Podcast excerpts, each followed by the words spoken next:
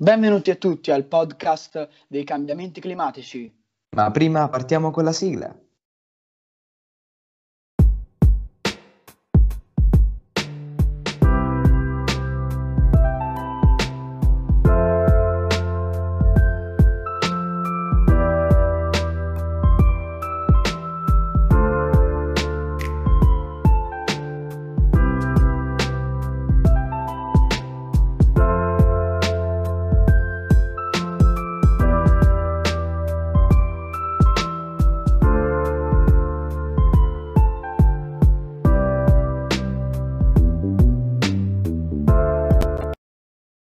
Eccoci qua, subito dopo la sigla. Oggi parleremo, in questa terza puntata, di come essere parte della soluzione come individuo e come società. Partiamo subito dal calcolare le proprie emissioni. Le nostre emissioni di gas serra provengono principalmente da tre categorie di comportamenti individuali, i trasporti, il cibo e la vita di tutti i giorni. Circa il 25% di tutte le emissioni ad opera dell'uomo derivano dalla catena di approvvigionamento alimentare. In ordine, dal cibo più inquinante al meno, abbiamo bovino, agnello, gamberetti ad allevamento, pesce ad allevamento, suino, pollo, formaggio, latte di mucca, uova, tofu, fagioli e caffè. Le abitazioni emettono circa un terzo delle emissioni di gas serra. Queste emissioni possono essere generate dal consumo di energia, arredamento e approvvigionamenti, beni consumistici e uso di elettrodomestici. Nessuno è troppo piccolo per fare la differenza. Ogni chilogrammo di anidride carbonica emessa ha un effetto importante, rimanendo per secoli e millenni nell'atmosfera. Le nostre azioni vengono osservate e processate da tutti gli altri individui intorno a noi e la ricerca scientifica mostra che questo ha effetti importanti. È più probabile che um, dei proprietari di casa installino pannelli solari quando i loro vicini lo hanno già fatto. È due volte più probabile che coloro che vanno a pranzare in mensa perdano un pasto senza, can- eh, senza carne. Se vengono inforna- informati che molti attorno a loro stanno limitando il consumo di carne, le famiglie diminuiscono il loro uso di energia quando vengono informate che i vicini utilizzano meno energia di loro. Ci sono diversi fattori che influiscono sulle diver- differenze nelle emissioni pro capite nei diversi paesi. Le persone che vivono nei paesi più grandi e in zone con una bassa densità di popolazione, come il Canada, e con meno trasporti pubblici, sono, po- eh, sono prone a guidare più- di più. Cosa puoi fare per ridurre i cambiamenti climatici? Ci sono vari comportamenti che possiamo adottare nella vita di tutti i giorni per ridurre le nostre emissioni di gas serra. Trasporti e vacanze. Andare in vacanza molto spesso comporta viaggiare, il che causa le emissioni di gas serra. I viaggi aerei sono un problema importante per il nostro pianeta. L'unico modo per evitare il surriscaldare troppo il pianeta è di volare di meno. Con meno domanda di voli, le compagnie aeree ridurranno il meno di aerei che partiranno. Vivere senza automobile è una delle cose più efficaci che si possa fare per il clima.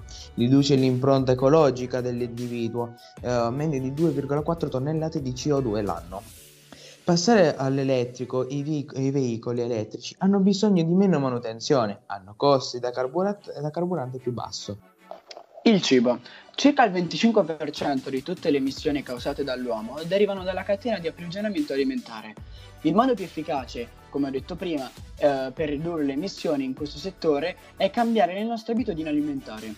È poco efficiente utilizzare il terreno per coltivare raccolti destinati a nutrire gli animali. Un maggior utilizzo del terreno implica più fertilizzanti, più deforestazione e più gas a effetto serra. La produzione di carne bovina è in particolarmente problematica perché genera livelli elevati di gas serra, in quanto le mucche producono molto metano. Nemmeno i latticini sono da sottovalutare. Ricorda, piccoli passi possono portare a grandi cambiamenti. Scegli almeno un giorno della settimana in cui non consumare carne. Nei pasti in cui mangi carne, non farne il certo il centro del pasto. Prova alcuni sostituti della carne. Sostituisci il latte di mucca con latte vegetale. Gran parte degli sprechi alimentari avvengono prima che il cibo raggiunga, raggiunga il supermercato e sono quindi fuori dal loro nostro controllo. Tuttavia, il cibo che finisce nei nostri cestini è frutto delle nostre scelte, che quindi possiamo cambiare. Evita cibo trasportato in aereo o coltivato in serre commerciali. Aiuta a ridurre le emissioni. I dati mostrano che è meglio comprare cibo prodotto in un altro paese se quel paese lo coltiva in modo più efficiente. Vita di tutti i giorni, consumo di energia. Ci sono alcuni cambiamenti riguardanti la casa che si possono fare.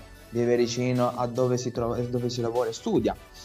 Uh, possedere una casa piccola condiv- o condividere i propri spazi con altre persone.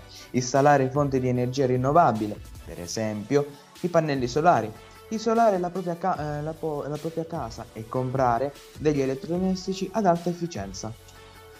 Vivere vicino a lavoro o scuola. Se si vive vicino al proprio lavoro si riduce l'impronta ecologica. Gli appartamenti, condomini e case a schiera sono più semplici da riscaldare e hanno bisogno di un consumo di energia più basso rispetto ad altri tipi di case. Condividere lo spazio vitale. La condivisione della propria casa è un modo per ridurre il proprio impatto ecologico. Energia rinnovabile.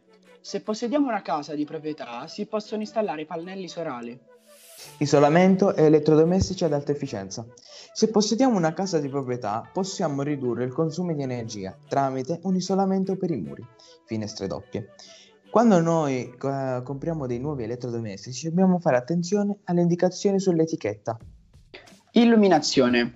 Dentro casa bisogna spegnere le luci quando non servono e di sostituire tutte le lampadine normali con quelle LED. Riscaldamento. Invece di usare l'aria condizionata durante l'estate, usiamo il ventilatore per diminuire l'impatto ecologico. Adattarsi ai cambiamenti climatici. È importante ridurre le emissioni di gas serra. I cambiamenti climatici stanno già esercitando il loro impatto. È importante pianificare sia per fronteggiare gli impatti attuali dei cambiamenti climatici, sia per fronteggiare quelli futuri. Eventi climatici estremi. Si prevede che con l'aumentare dei cambiamenti climatici, eventi meteorologici, quali forti tempeste e uragani, diventino sempre più intensi. Questi eventi estremi possono anche portare danni a coloro che vivono in pianura. Tempeste e uragani. Si prevede che le tempeste e gli uragani colpiranno maggiormente la comunità costiere. Nelle zone soggette a uragani è importante prestare attenzione, predisporre forniture di emergenza e conoscere il piano di evacuazione. Inondazioni.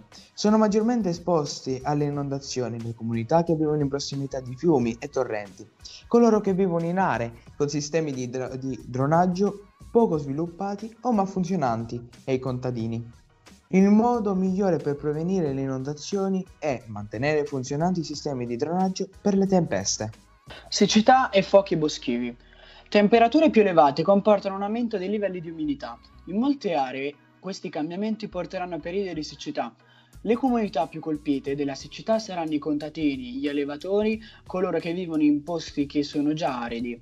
Le persone più colpite dagli incendi forestali saranno quelli che vivono zo- in zone prone a questi eventi, come la Sicilia e il sud Italia in generale, le persone con asma o altre condizioni al cuore e polmoni, i campeggiatori e chi fa trekking. Piante animali e ecosistemi. Piante e animali si sono adat- adattati ai cambiamenti dell'ambiente nel corso di milioni di anni, però i cambiamenti attuali stanno avvenendo più velocemente e in scala maggiore che in passato. I cambiamenti climatici possono influenzare i tipi di piane- piante che crescono in aree. Ci sono vari modi con i quali possiamo aiutare le piante e gli animali, preservare l'habitat, proteggere gli ecosistemi minacciati e essere un cittadino scienziato. Salute. Ondate di calore più lunghe e frequenti esporranno molte persone al rischio di colpi di calore. Il clima più caldo potrebbe anche aumentare la quantità di smog che si forma in alcune aree. Lo smog può irritare i polmoni. Le popolazioni che abitano in zone calde e tropicali e coloro che traslocano molto tempo all'aperto saranno particolarmente soggetti a nuove malattie. Le ondate di caldo colpiranno principalmente persone che vivono in- nelle città, bambini e anziani, persone povere, persone che vivono da sole e senza aria condizionata, persone con malattie polmonari o cardiovascolari. Anche l'inquinamento atmosferico e gli agenti costituiscono un grande problema. In futuro sarà anche necessario ridurre l'inquinamento atmosferico. Esternalità.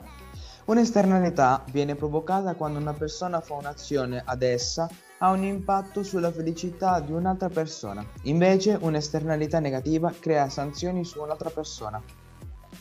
Approccio e incentivi. Esistono due modi per modificare i cambiamenti tra agenti con lo scopo di assicurare una gestione più efficace.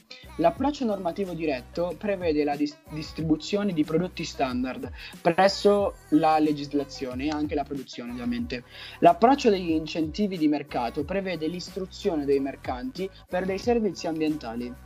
Sistema di oneri e imposte. Una soluzione per diminuire i costi di riduzione dell'inquinamento è quello di concentrare il controllo dove è meno costoso. Una struttura di oneri e tasse sulle emissioni del CO2 potrebbe consentire ad un inquinatore di preferire come adeguarsi alle qualità degli ambienti standard. Chi inquina paga. Esiste un principio che riguarda l'inquinamento. Questo principio si chiama principio del chi inquina paga abbreviato si chiama PIP. Chi inquina deve pagare una sanzione. Incentivazione economica. Gran parte degli incentivi provengono dalle imposte. Gli incentivi che vengono forniti da dei strumenti assumono diverse forme che sono un intervento diretto sui prezzi o i costi, un intervento attraverso eh, sui prezzi o sui costi tramite strumenti fiscali o finanziari. L'idea è del sostegno di un mercato. Oneri sono diversi tipi di tasse per dare un prezzo all'uso ambientale. Questi onori sono le imposte sulle emissioni, le imposte di sfruttamento, le imposte sulla produzione, i promessi negoziabili, i sistemi di rimborso sui dispositivi. Tipi di oneri. Le imposte sono tasse applicate alla dispersione di sostanze inquinanti nell'aria nel, o nel suolo. Il loro prezzo dipende dalla quantità e qualità dell'agente inquinante e anche dai costi dei danni provocati. Le imposte si applicano da, ai, ai costi di trattamento, raccolta e smaltimento di rifiuti o al recupero dei costi amministrativi. Le imposte si trovano anche nella produzione e vengono applicate um, a prodotti dannosi uh, per l'ambiente, quando vengono usufruiti nei processi di produzione consumati o smaltiti. Nelle produzioni ci sono permessi negoziabili, che sono quote o permessi sulla quantità di inquinamento ambientale consentito. In precedenza i permessi venivano distribuiti in base alla quantità totale di emissioni che il legislatore è disposto a concedere in qualsiasi settore del mercato. Nella produzione ci sono anche sistemi di rimborso dei dispositivi. Sono sistemi che riguardano il versamento di un dispositivo per i prodotti inquinanti utilizzati. Tassazione del carbonio. Nel mondo esistono 61 tasse sulle emissioni del CO2 o sui mercati di emissioni del CO2. Queste 61 tasse che impongono un prezzo delle emissioni di CO2 coinvolgono 46 nazioni e 32 amministrazioni locali. L'imposizione di un prezzo sulla CO2 è diventata una misura molto popolare negli ultimi anni. In tutta l'Unione Europea è stato implementato un sistema di scambi di emissioni conosciuto come ETS UE. Che cos'è la tassazione del carbonio? La tassazione dell'anidride carbonica o carbonio è uno strumento che serve ad internalizzare le ehm, esternalità delle emissioni di gas serra. Così facendo, le tasse sul carbonio hanno lo scopo di ridurre le emissioni. Questo approccio può aiutare a mobilizzare investimenti finanziari verso uno sviluppo più pulito. Quanto alta deve essere una tassa sulla CO2? Esistono due tipi di metodi per definire il livello adeguato di sospensione della CO2. Un metodo consiste nello stimare il costo esterno di una tonnellata di CO2, un, me- un altro metodo consiste nel definire un obiettivo climatico. Il costo sociale della CO2. Per calcolare il costo sociale della CO2 servono due ingredienti, una stima dei danni presenti e futuri dei cambiamenti climatici, una, un, para- un, parametro eh, per rendere il valore dei danni presenti e futuri. Nonostante la ricerca si sia concentrata sul costo sociale della CO2, nessuno stima può essere precisa in questo campo. Il costo sociale stimato della CO2 può però essere utilizzato in altri contesti, ad esempio per l'acquisto di progetti pubblici. Quantificare i danni causati dai cambiamenti climatici. Per quantificare i danni causati dai cambiamenti climatici, gli ecosistemi utilizzano dei modelli. Questi modelli permettono di simulare gli effetti dei cambiamenti climatici sull'economia futura Mano a mano che la ricerca avanza nella comprensione degli effetti climatici su economia e società, inclusa la nostra capacità di adattamento, i modelli vengono migliorati. L'approccio di mercato. Esistono due metodi principali per attualizzare i danni futuri in modo da renderli comparabili e quelli presenti. Il primo metodo si basa sulla, sull'andamento del mercato, il secondo metodo consiste nell'utilizzare un tasso di attualizzazione. Quanto alta deve essere una tassa sul CO2? In alternativa al costo sociale della CO2 è possibile semplicemente definire un obiettivo climatico. In questo caso è sufficiente un modello dell'economia per calcolare i livelli di tassazione. In pratica la maggior parte delle, tassa- delle tasse sul CO2 vengono implementate gradualmente. Diversi studi scientifici mostrano che i cittadini tendono a farsi un'opinione più favorevole sulle imposte del PGOV. Questo fenomeno è spesso dovuto dalla mancanza di informazione. Tassa sulla CO2. Spesso si pensa che le tasse sulla CO2 abbiano un impatto più forte sulle famiglie a basso reddito. Questo perché tali famiglie spendono una parte maggiore del loro reddito in beni energetici. L'effetto di una tassa sulla CO2 sulla distribuzione del reddito di, una, di un paese dipende da come gli introiti fiscali vengono utilizzati. È importante considerare gli effetti distributivi anche di altre misure di politica. Effetti ambientali. Spesso si pensa che le tasse pigoivane non modificano il comportamento. In effetti la risposta in breve periodo da parte da imprese e famiglie è relativamente contenuta. Diversi studi dimostrano come le tasse sulla CO2 possono ridurre sostanzialmente le emissioni di CO2 le tasse sulle emissioni di CO2 stimolano anche l'innovazione in tecnologie verdi. Effetti sui posti di lavoro e competitività. Gli studi economici mostrano che gli effetti aggregati delle tasse sulla CO2 sui posti di lavoro e l'attività economica sono generalmente modesti. Una tassa sulla CO2 può portare un, ad un aumento dei posti di lavoro. Nonostante ciò, è importante cercare di minimizzare gli impatti sui lavoratori impiegati nei settori ad alta produzione di CO2. Ridurre le altre imposte. L'obiettivo di una tassa pigoiviana è quello di modificare il comportamento non necessariamente dei raccogliere inf- trolfini fiscali. Studi scientifici dimostrano che la tassa sulla CO2, combinata ad un'altra risoluzione delle imposte sul lavoro, ha condotto a un aumento dei posti di lavoro nei settori verdi, una diminuzione dei posti di lavoro nei settori non verdi, un aumento del numero totale dei posti di lavoro. Perché questa riforma sia regressiva, le, aliquot- le aliquote dell'imposta sul reddito devono essere ridotte. Redistribuzione uniforme. L'obiettivo di una tassa pigoviana è quello di modificare il comportamento, non necessariamente di raccogliere introiti fiscali. Gli introiti fiscali possono essere distribuiti in modo uniforme tra la popolazione. In generale, una redistribuzione uniforme rende una tassa sulla CO2 progressiva. Finanziare progetti ambientali. Gli introiti fiscali possono anche essere utilizzati per finanziare progetti ambientali in modo da indurre ulteriori riduzioni di CO2. Queste riduzioni avverranno però in tutta probabilità ad un costo più elevato. ETS UE. Nell'Unione Europea la tassazione del carbonio è stata introdotta attraverso il cosiddetto sistema di scambio di emissioni. Per minimizzare il costo di conformarsi al sistema, le entità ehm, regolate possono scegliere tra implementare misure interne di riduzione delle emissioni, acquisire quote di emissioni sul mercato per il carbonio. ETS-UE è stato il primo sistema di limitazione e scambio di emissioni di CO2 al mondo. L'EU ETS è uno dei, dei, pilastri su cui si fondano le politiche per eh, contrastare i cambiamenti climatici da parte dell'Unione Europea. L'ETS funziona così. Prima viene fissato un limite alla quantità totale di alcuni gas serra che possono essere emessi dagli impianti regolati ehm, dal sistema. Il limite si riduce eh, nel tempo in modo che le emissioni totali diminuiscono. Entro il limite totale eh, prefisso, le imprese ricevono o, o acquistano quote di emissione che, se necessario, possono scambiarsi tra loro. ETS UE fase 2 2008-2012. I cambiamenti principali apportati dopo la prima fase furono l'adozione di un limite europeo di diminuzione dell'1,74% annuo la transazione di un sistema di assegnazione dei permessi basato sulla STE entro il 2027, la continuazione con il sistema di allocazione gratuita, la modifica di alcune disposte riguardanti il collegamento del sistema di limitazione e scambio. Evoluzione da una struttura altamente centralizzata a un limite europeo.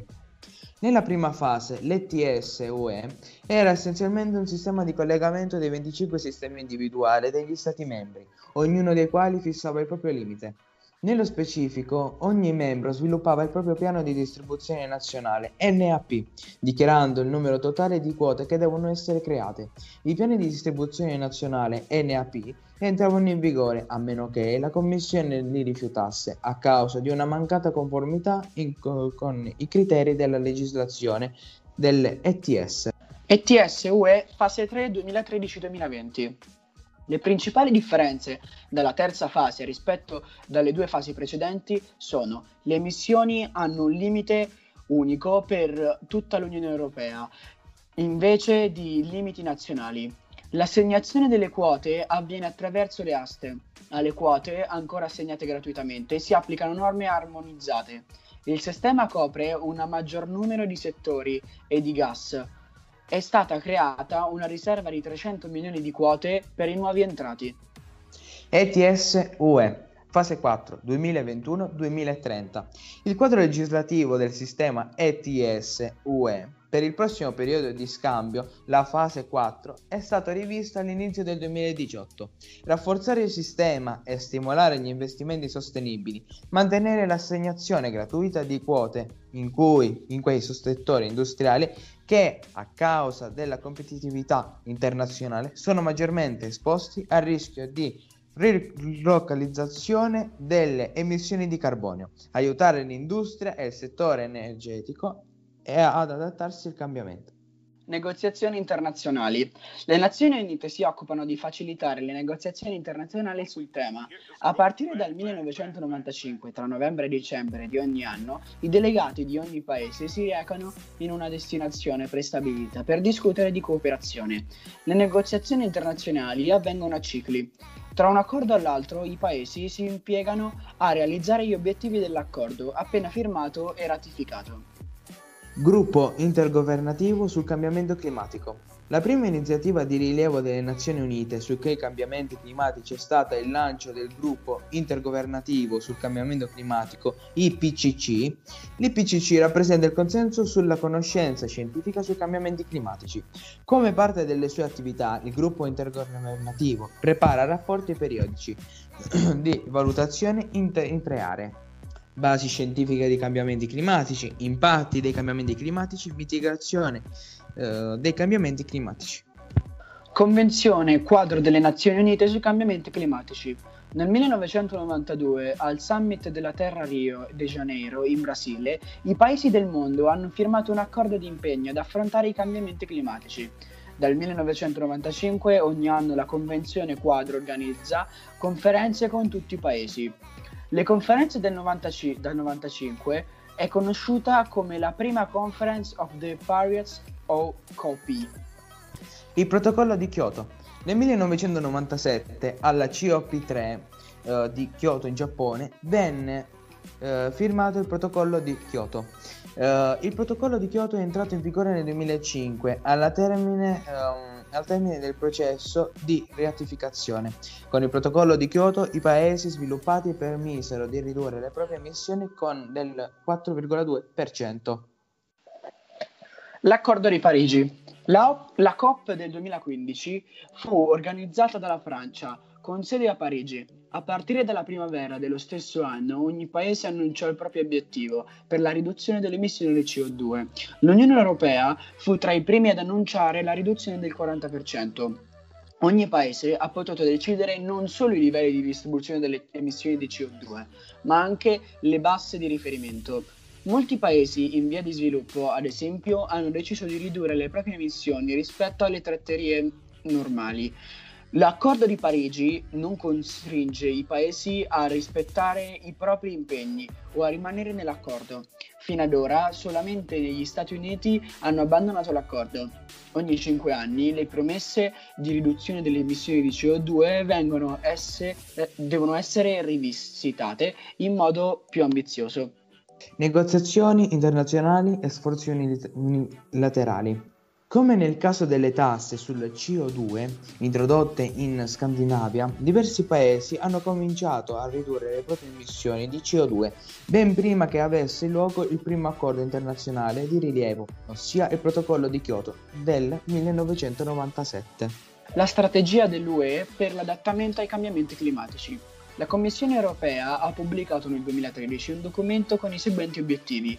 Gli sta- incoraggiare gli stati dell'UE ad adottare i programmi di adattamento pre- e preparare piani di organizzazione, garantire il proprio supporto agli stati, favorire l'adattamento dei settori più vulnerabili, sostenere un principale consapevolezza del processo risolutivo.